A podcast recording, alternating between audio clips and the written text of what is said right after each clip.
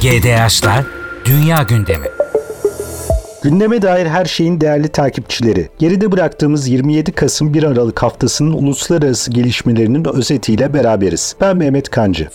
Gündemin ilk sırasındaki yerini korumaya devam eden İsrail'in Gazze'ye saldırısıyla başlıyoruz. Gazze'de esir takasının yapıldığı insani ara sağlanan uzatmanın ardından 8. günün başlamasıyla sona erdi. İsrail ordusu 1 Aralık Cuma günü sabah saatlerinden itibaren şiddetli bir saldırı başlattı. Vurulan noktalar ve İsrail ordusunun sivilleri attığı bildirilerden anlaşıldığı kadarıyla Gazze'nin güneyinde yoğunlaşan yeni saldırı dalgasının hedefi Han Yunus mülteci kampı. Han Yunus ve mülteci kampının çevresinde biriken nüfus 2017 sayımına göre 250 bin civarındaydı. Ve tabi aradan geçen 6 yılda ve son olarak İsrail'in Gazze'nin güneyine yönelttiği saldırılar neticesinde bu nüfusun 1 milyonun üzerine çıktığını söylemek mümkün. İsrail yönetimi Yahya Sinvar'ın da aralarında bulunduğu üst düzey Hamas askeri yetkililerinin Han Yunus'ta saklandığına inanıyor. 8 gün süren insani ara sırasında Gazze'deki tamamı kadın ve çocuk 81 esir teslim edildi. Karşılığında çoğu çocuk yaşta gözaltına alınan 210 Filistinli kadın ve erkek serbest bırakıldı. Ancak İsrail ordusu bir yandan Filistinli mahkumları bırakırken bir yandan da neredeyse bu sayıya eşit miktarda tutuklama yapmayı da ihmal etmedi. Batı Şeria'nın Cenin kenti askeri bölge ilan edildi. İsrail ordusu burada yürüttüğü operasyon sırasında 9 ve 15 yaşlarındaki iki çocuğu da katletti. Perşembe gecesine gelindiğinde insani aranın 10 güne kadar uzaması umuluyordu. Ancak Hamas kaynaklarının verdiği bilgiye göre 7 kadın ve çocuk esirle İsrail bombardımanında öldürülen 3 İsrailli esirin naaşlarının teslim edilmesi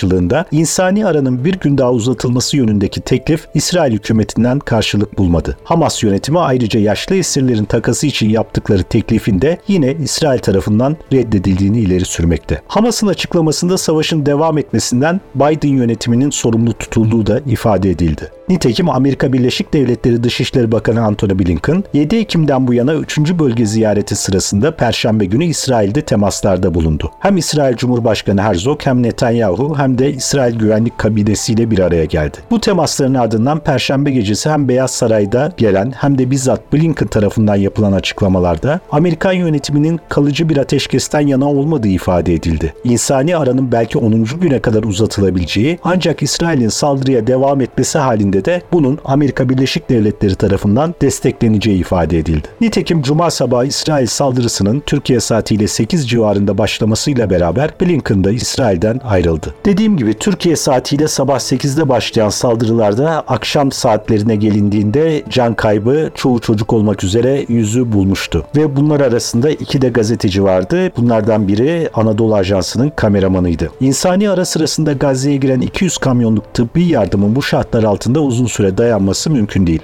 Bununla beraber insani ara sırasında İsrail'in Gazze şeridine akaryakıt girişine müsaade etmediğini de hatırlatalım. Gazze'nin kuzeyindeki Endonezya Hastanesi ve Şifa Hastanesi başta olmak üzere hastanelerin artık kullanılmaları mümkün değil. İsrail insani aranın başlamasına saatler kala Şifa Hastanesi yerleşkesini kullanılmaz hale getirecek bir bombardıman da düzenlemişti. Bu arada Gazze'nin güneyinde çalışan bir Filistinli sağlık görevlisinin Cuma günü rastladığım ifadesinde de sağlık yardımı adı altında ke kefen ve Covid-19 teşhis setlerinin gelmesini hayretle karşıladıklarını ifade ediyorlardı. Yani gönderilen sağlık yardımının da büyük ihtimalle Birleşmiş Milletler veya çeşitli ülkelerin depolarında küflenmiş malzemeler oldukları aşikar. Bu arada İsrail basınından Yediot Ahronot gazetesinin saldırının yeniden başlamasının sebebine dair dikkat çekici bir iddiası var. Malum 7 Ekim'deki Hamas saldırısının ardından İsrail seferberlik ilan etmiş. Hem ülke içinden hem ülke dışından yaklaşık 300 bin kişi askerlik vazifesini yerine getirmek için İsrail'e dönmüştü. Ancak gerek bu kişilerin kişisel gelir kayıpları gerekse ciddi bir iş gücü kaybının ortaya çıkmasıyla İsrail ekonomisindeki yük giderek artmakta. Bu askerler, yedek askerler bir an önce çatışmaların bitip artık evlerine dönmeyi istiyorlar, işlerinin başına dönmeyi istiyorlar. Tabii ki düzenli ordu mensupları, askerler ve oradaki subaylar da 56 gündür somut bir kazanım elde edilmemesi nedeniyle durumdan hoşnut değil. İşte İsrail hükümeti orduyu bir arada tutabilmek için bu saldırıyı yeniden başlatmış gibi görünüyor.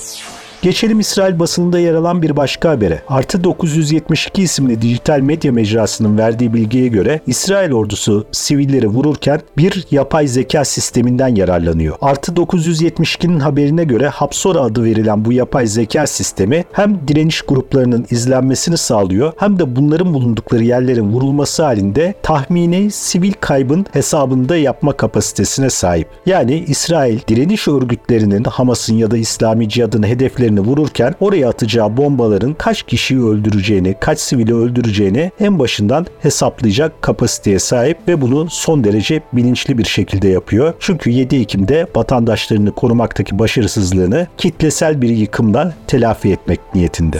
Gelelim İsrail'in 7 Ekim'deki Hamas saldırısının nasıl öngöremediği ve vatandaşlarını koruyamadığı meselesine. Bu konuyla ilgili iddialara her hafta bir yenisi ekleniyor ve yeni bir haber gündeme geliyor. Son olarak New York Times gazetesi konuyu başka bir boyutuyla gündeme taşıdı. Amerikan gazetesinin iddiasına göre bu saldırıyla ilgili bilgiler bir yıldan daha uzun bir süre önce İsrail ordusu ve istihbarat servislerinin eline geçmişti. Eriha Duvarı adı verilen bu plan ve belgelere İsrail istihbaratının nasıl ulaştığı bilinmiyor. Ancak elde edilen planlardaki iletişim bilgileri ve bu belgelerde yer alan bilgiler tamamen 7 Ekim'de yaşananlarla birebir örtüşüyor. Saldırının bir roket baraj ateşiyle başlaması, İsrail askerlerinin bu ateşte sığınaklara girmesiyle güvenlik kameralarının dronlarla imha edilmesi, paramotorlarla İsrail topraklara inilmesi ve diğer harekat unsurları tamamen bu belgelerde de mevcut. New York Times'ın dikkat çektiği bir başka nokta ise Gazze şeridi çevresindeki tüm İsrail askeri üstlenmesine dair Hamas'ın elde ettiği bilgilerin fazlalığı. Bu derece ayrıntılı bilgiler İsrail ordusu içinde bir sızıntı olup olmadığını sorgulatacak boyuta gelmiş durumda. Bu belgelerin İsrail Başbakanı Netanyahu tarafından görülüp görülmediği ise şu aşamada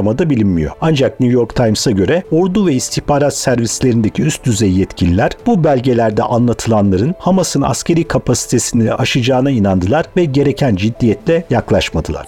Bu arada İsrail'in Gazze saldırısı çevresinde şekillenen bazı diplomatik gelişmeleri de değinelim. Birleşik Arap Emirlikleri'nin başkenti Dubai'de Birleşmiş Milletler İklim Değişikliği Çevre Sözleşmesi 28. Taraflar Konferansı kapsamında düzenlenen Dünya İklim Eylemi Zirvesi Gazze'deki saldırıları durdurmak için bir fırsat olarak görülüyordu. Çünkü İsrail Cumhurbaşkanı Herzog da bu zirveye katılacaktı ve belki de kapalı kapılar ardında yapılacak görüşmelerle kalıcı bir ateşkes için umut yaratılabilirdi. Ancak zirvenin başladığı gün İsrail saldırısının da yeniden başlamasıyla bu umutlar söndü. Hatta İsrail Cumhurbaşkanı Herzog'un katılımı nedeniyle İran heyeti Dubai'ye gelmekten vazgeçti. Almanya Cumhurbaşkanı Steinmeier'in Orta Doğu turunun Katar ayağı da ilginç bir görüntüye sahne oldu. İsrail'e Gazze'ye saldırması için koşulsuz destek veren G7 ülkelerinden biri de Almanya ve Alman Cumhurbaşkanı Steinmeier Katar'ın başkenti Doha'ya vardığında kendisini karşılayan hiçbir yetkili bulunmaması nedeniyle yarım saat uçakta beklemek zorunda kaldı. Ateşkes ve rehine takası için ara buluculukta önemli rol oynayan Katar'ın Almanya Cumhurbaşkanı'na karşı takındığı bu tavır İsrail'e verilen koşulsuz desteğe de bir yanıt niteliği taşıyor.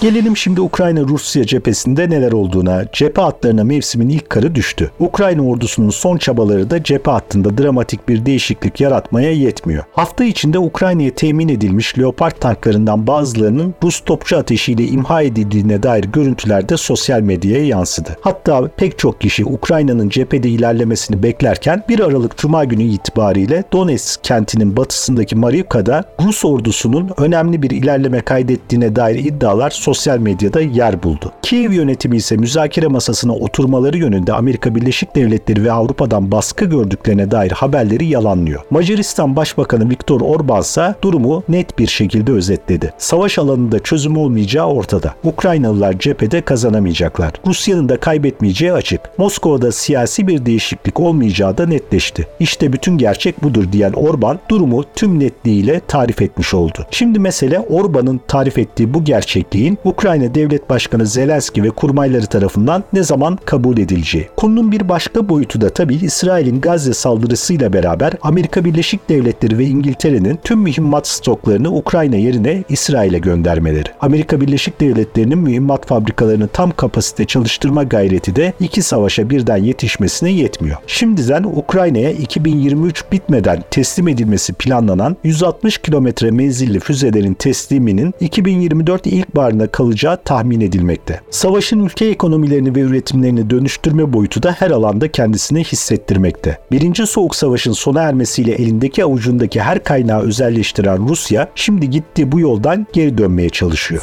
Son olarak Rusya Devlet Başkanı Putin bir kararname imzalayarak St. Petersburg kentindeki Pulkova Havalimanı'nın yönetimini yabancı şirketlerin elinden aldı. Kararın gerekçesi Pulkova Havalimanı'nın yabancı bir şirketin elinde olması halinde Rusya'nın milli menfaatlerinin ve iktisadi güvenliğinin tehdit edileceği şeklinde özetlendi. Havalimanının yönetimi devlet tarafından kurulacak ve 14 şirketin dahil olacağı bir holdinge devredilecek. Bu operasyon aynı zamanda Batı ile ilişkileri devam eden oligarkların tasfiyesi olarak da değerlendirilmekte.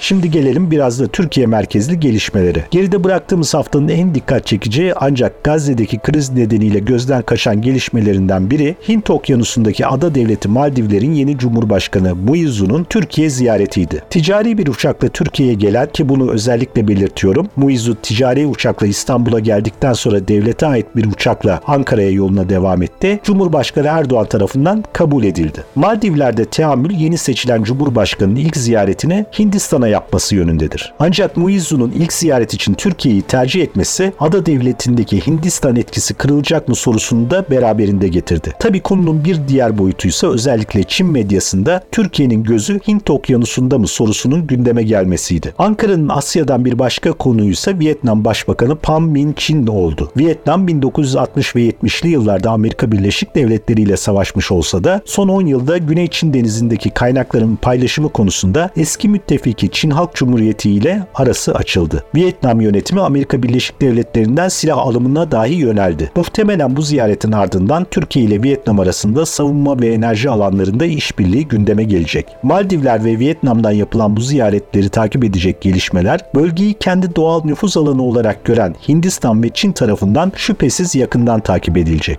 Ayrıca 2018 yılında Hint Pasifik Komutanlığı'nı kurarak Hint Okyanusu bölgesine daha fazla müdahale olmaya başlayan Amerika Birleşik Devletleri'nin de bu gelişmeleri yakından takip ettiğine şüphe yok. Gelelim Türkiye'den bir başka ülkeye yapılan önemli bir ziyarete. Genelkurmay Başkanı Orgeneral Metin Gürak 30 Kasım'da Romanya'ya ziyarette bulunarak bu ülkenin Genelkurmay Başkanlığı devir teslim törenine katıldı. Peki bu ziyaret neden önemli? Öncelikle Türkiye ile Romanya arasında savunma alanında giderek artan işbirliği ön plana çıkıyor. 18 adet Bayraktar TB2 satın alan Romanya, kısa menzilli hava savunma sistemleri alımı konusunda da Türkiye ile irtibat halinde. Romanya ayrıca donanmasını kapsamlı bir yenilemeye tabi tutarken Amerika Birleşik Devletleri'nden de F-35 savaş uçakları edinmeye çalışıyor. Tüm bunların yanı sıra Türkiye, Romanya ve Bulgaristan, Rusya-Ukrayna savaşı nedeniyle Karadeniz'de artan mayın tehlikesine karşı da işbirliğini geliştirme peşindeler. Türkiye öncülüğünde başlatılan ve ülkemizin yanı sıra Bulgaristan ve Romanya'yı bir araya getiren Karadeniz Mayın Karşı Tedbirleri Görev Grubu toplantısının 3. turu 22-23 Kasım 2023 tarihlerinde Türkiye'de gerçekleştirilmişti. Bu girişim Karadeniz'deki deniz ticaretine yönelik Rusya-Ukrayna savaşı kaynaklı tehditlerin hızla bertaraf edilmesinde önemli rol oynayacak. Rusya-Ukrayna savaşı nedeniyle şu anda Karadeniz'de 400'den fazla mayın olduğu tahmin ediliyor. Bunlardan 17'si şu ana kadar imha edildi. Bazıları da gemilere çarparak patladı ancak endişe verici boyutta hasarlara yol açmadılar. Yine de Karadeniz'de seyir güvenliğinin ve ticaret serbestisinin sağlanması bakımından 3 ülkenin işbirliği hayati önem taşıyor. Ve gelelim gündemimizin sıra dışı doğa olayları ve afetler köşesine. Gün geçmiyor ki şu kısa ömrümüzde yakın tarihin şahit olmadığı yeni bir gariplikle karşılaşmayalım. Geçen haftalarda son olarak İzlanda'daki sıra dışı volkanik ve tektonik faaliyetlerden bahsetmiştik. İzlanda'nın güney kıyılarındaki bu sarsıntılar durmuş değil ancak etkisi kısmen azaldı. Ancak bu defa Japonya'nın güney kıyıları hareketli. 21 Ekim'de Japonya'nın güneyindeki Iwo Jima adası açıklarında denizden yükselen volkanik adada yoğun faaliyet devam ediyor. Niijima yani Japonların verdiği isimle Yeni Ada adı verilen bu oluşum 3 Kasım itibariyle uzaydan tespit edilecek boyuta ulaştı. 100 metre genişlikteki adanın denizden en yüksek noktası şimdilik 20 metre. 23-27 Kasım tarihleri arasında adadaki volkanik faaliyetler yeniden arttı. Püsküren kül ve taşlar 200 metre yüksekliğe kadar ulaştı. Japon bilim insanları yaratabileceği potansiyel tehditler nedeniyle volkanik adayı yakından izliyor.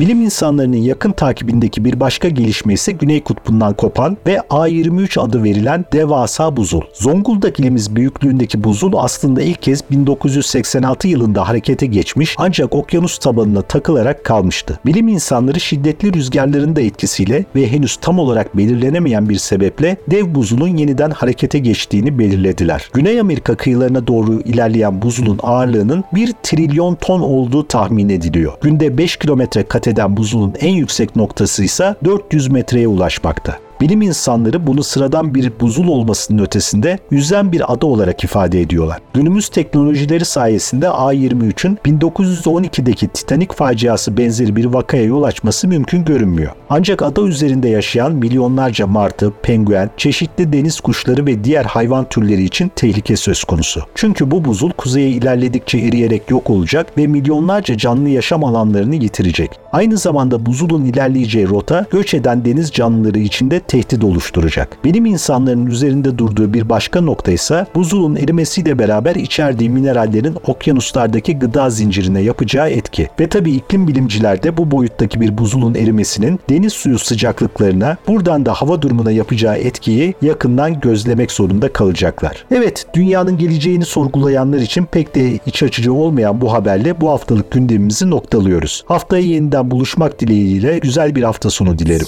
GDH'lar Dünya Gündemi